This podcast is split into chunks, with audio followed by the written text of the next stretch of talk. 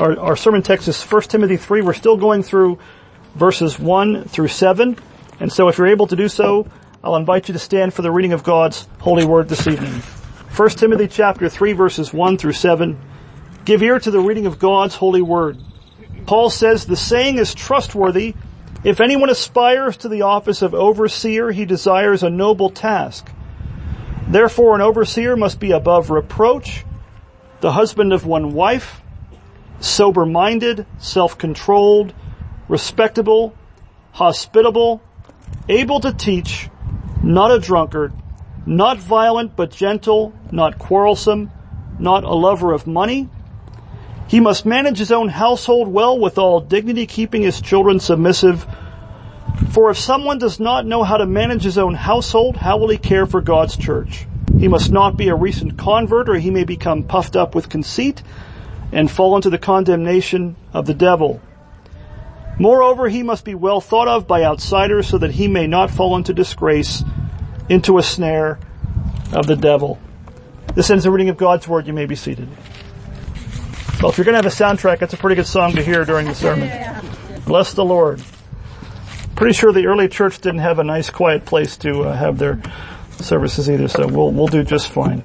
Well, we've been, if you've been with us, maybe you haven't been, some of you going through this passage for a little while, and I think the reason for that is it, it's an important passage. The whole Bible is, the whole book of First Timothy is, but uh, there, there aren't too many things more important in the life of a church than the selection of their elders and deacons, the officers of the church, even the pastors of a church.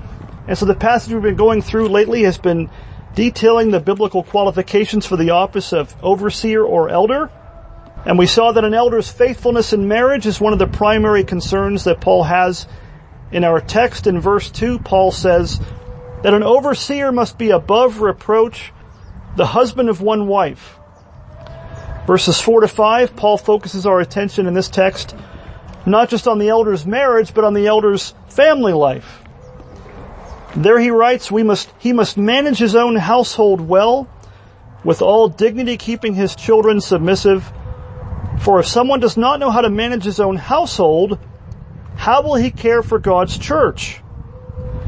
You might know Paul brings the same subject up again later on in this very chapter when he talks about the qualifications for deacons. They're very much the same qualifications. In verse 12 he says, let deacons each be the husband of one wife, managing their children and their own households well. Almost word for word the same qualification for deacons. And then in case that wasn't enough, in the book of Titus, where Paul also gives the qualifications for elders, Titus chapter 1, verses 5 through 6, he writes this to Titus. He says, This is why I left you in Crete, so that you might put what remained into order and appoint elders in every town as I directed you. And then he says, if anyone is above reproach, the husband of one wife, and his children are believers and not open to the charge of debauchery or insubordination. How often do churches, maybe you've seen this happen yourself, how often do churches hastily lay hands on a man, ordaining him to ministry as a teaching elder or a pastor, a ruling elder or a deacon without giving sufficient thought to his marriage and his family life. And truthfully, we in the church do a great disservice both to the men themselves as well as to the church when we don't consider these things as we ought to do, as Paul even instructs us to do in our text. As we go through this passage, I would encourage you, each one, uh, to examine yourself in regard to these things, whether or not you may be considered in the future to be an officer in the church is almost irrelevant in some ways, for as we've seen throughout our study of this text, the same qualifications that Paul gives us for elders and deacons for the officers of God's church, they are still to be the aspiration and goal of every believer. It's the responsibility, it's the, it should be the goal of every believer in Jesus Christ to have a household that honors the Lord Jesus Christ. Well, let's look at what, he, what Paul says in our text in verses 4 and 5. What does it mean for a man to manage his household well. The way the ESV puts it here for managing, it almost gives you the idea that the qualification is, is to be a good administrator. That, that wouldn't be a bad thing, but I don't think that's what Paul's talking about. The idea of the Greek word that Paul uses here has the idea of something being rightly ordered or arranged. The King James actually renders it as, I'll use the same language they do, he must be, he must ruleth or rule his house well. That might sound strange to your ears, but the ESV actually uses that same phrase and renders the same phrase that way in chapter 5 verse 17 where it says, uh, let the elders who do what? Who rule well. Same exact Greek phrase as what's in our text. Why they translate it two different ways, I don't know. But let the elders who rule well be considered worthy of double honor, especially those who labor in preaching and teaching. And so it's very clear in our text here that that phrase manages household well. There is an aspect or a connotation of authority and discipline that's included there.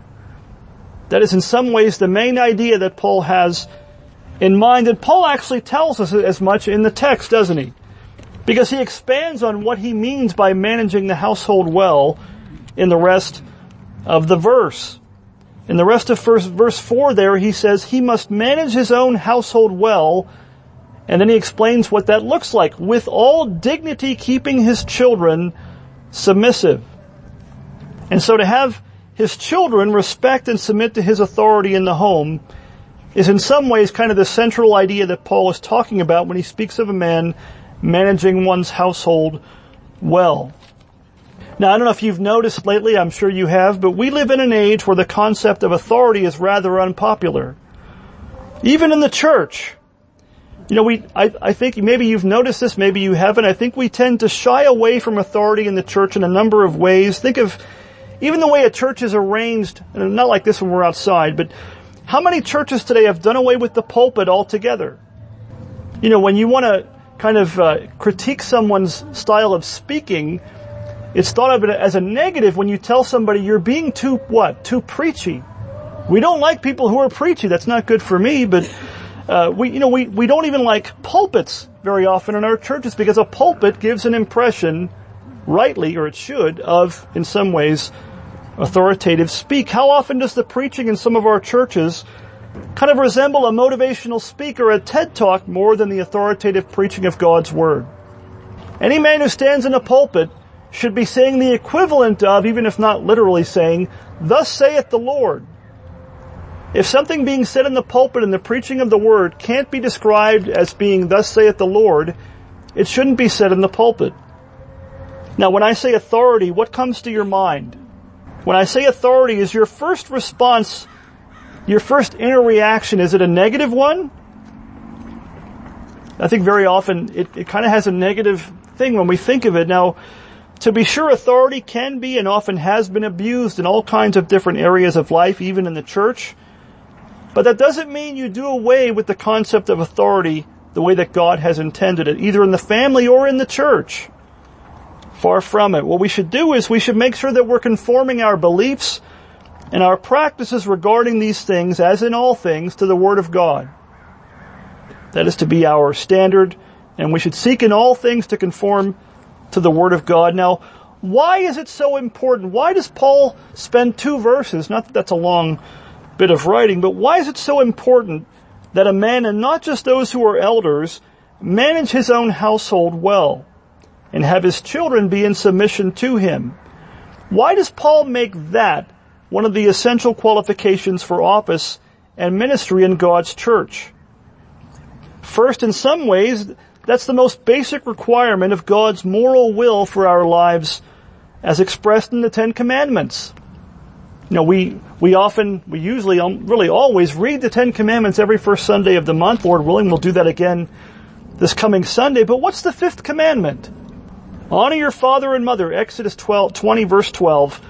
The fifth commandment says, Honor your father and your mother that your days may be long in the land that the Lord your God is giving you. The first commandment of the set, what's called often the second table of the law, that second table is uh, with regard to how we are to love our neighbors as ourselves. The very first one, you know, if you and I were writing the Ten Commandments and we were making the order, I don't know about you, but in my mind, I always used to wonder why wasn't murder first? Even if you're going to have, you know, the structure that we have with the first four, the first half dealing with how you love God and the second half how you love your neighbor, I would have expected murder as the big one to be first, but it's not.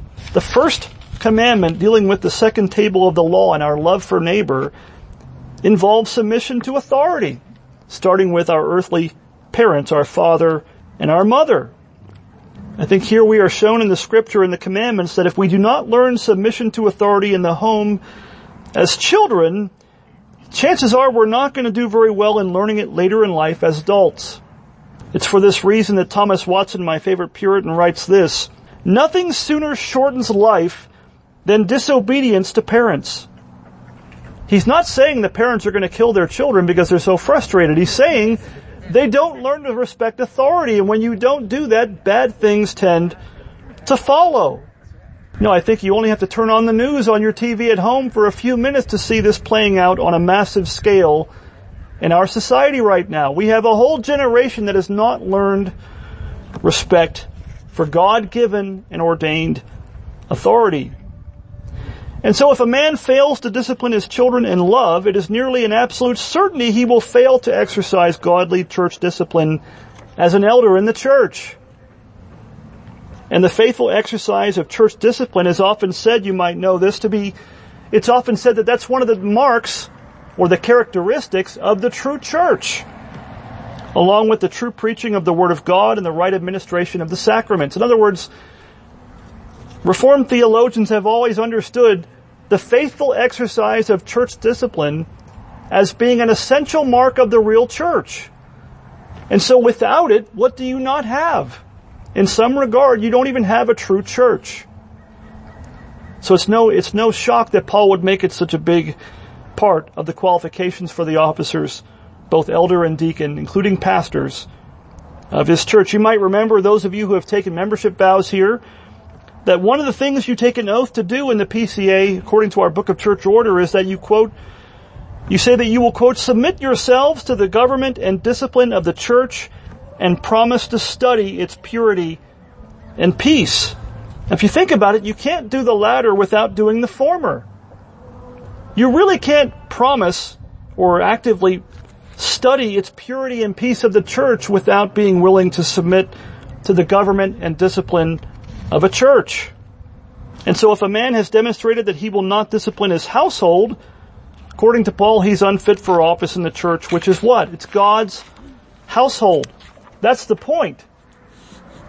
If he doesn't manage his own household, how will he manage or care for God's household? And that's Paul's point explicitly in the very next verse in verse 5. Look at verse 5. He says, he gives the reason, for if someone does not know how to manage his own household, how will he care for God's church? You know, in verse 15 of this chapter, Paul calls the church the household of God and a pillar and buttress of the truth. What's he saying? He's saying the church, in a very real way, is the household or family of God.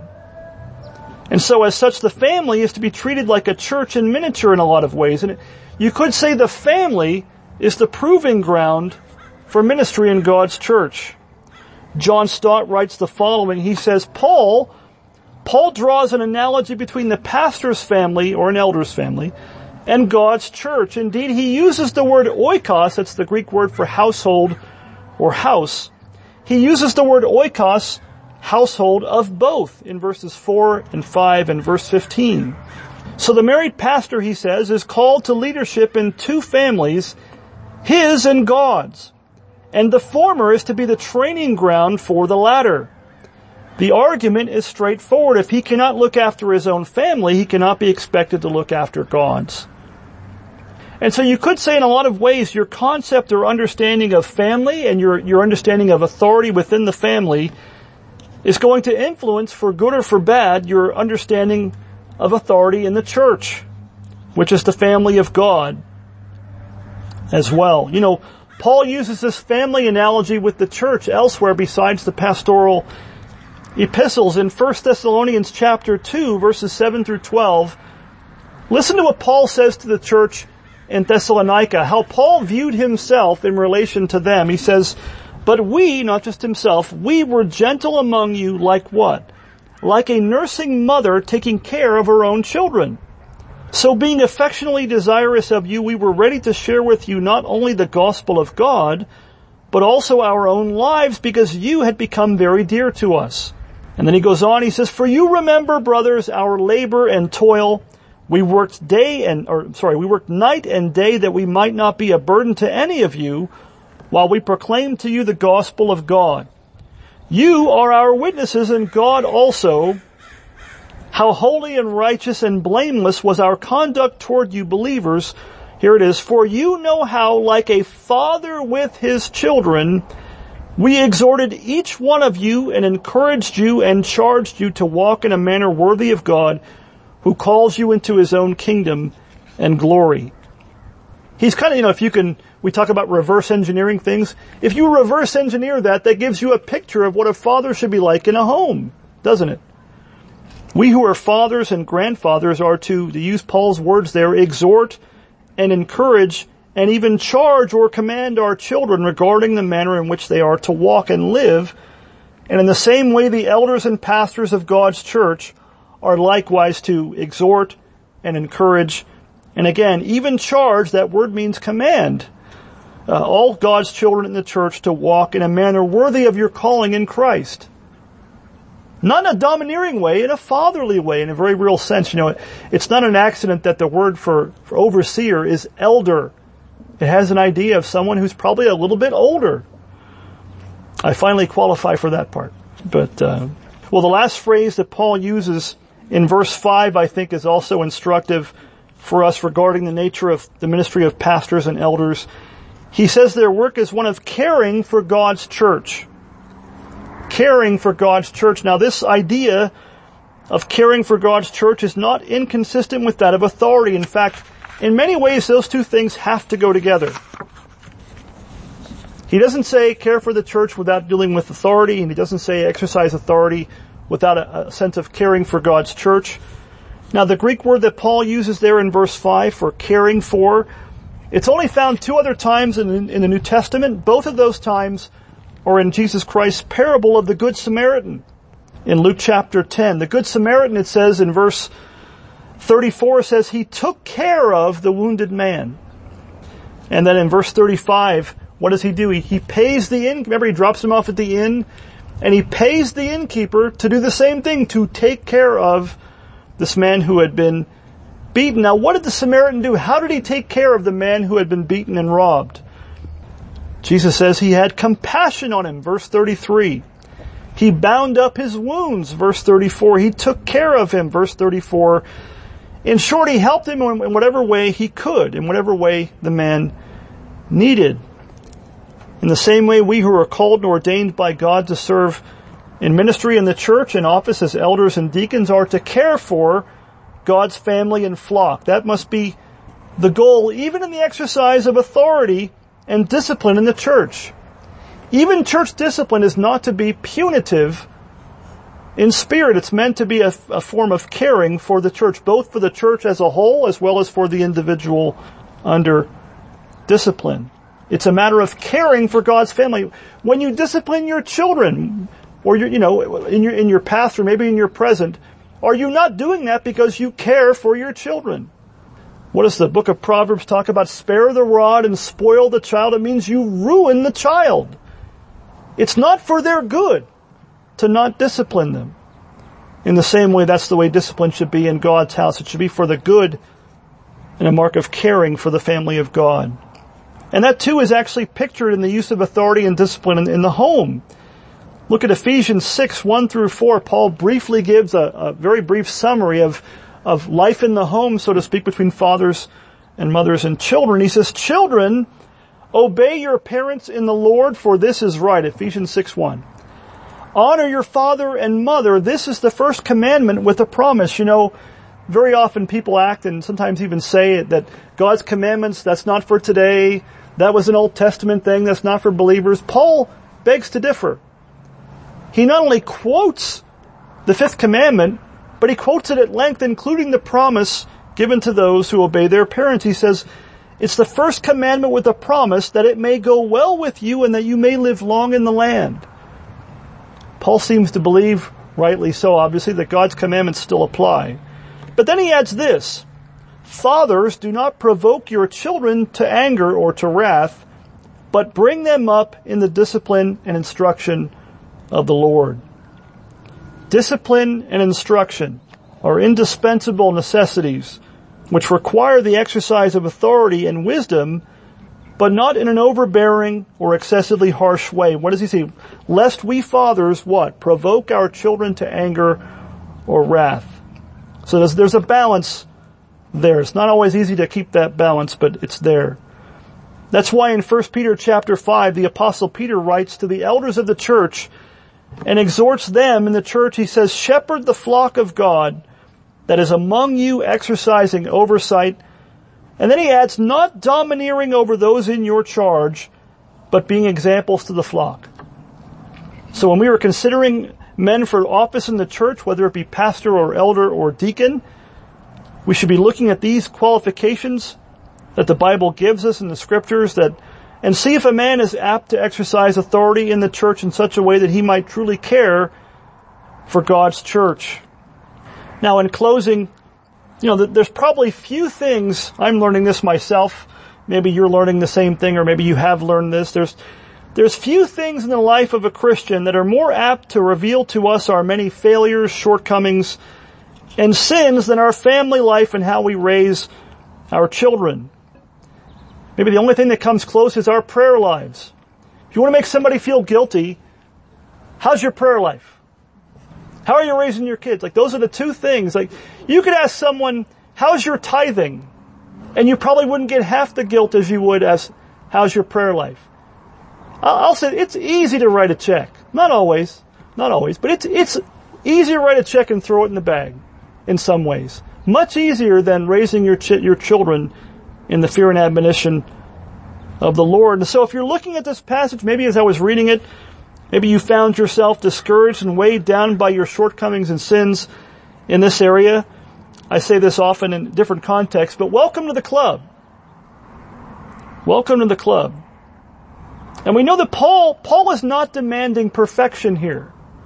We saw that last time as well. Paul's not saying if a man has a perfect family life, then just maybe he can be an elder or a deacon. Because what would the result of that be? We would have no elders, no pastors, and no deacons. We would never have them because there's never a person whose, whose family life is remotely perfect.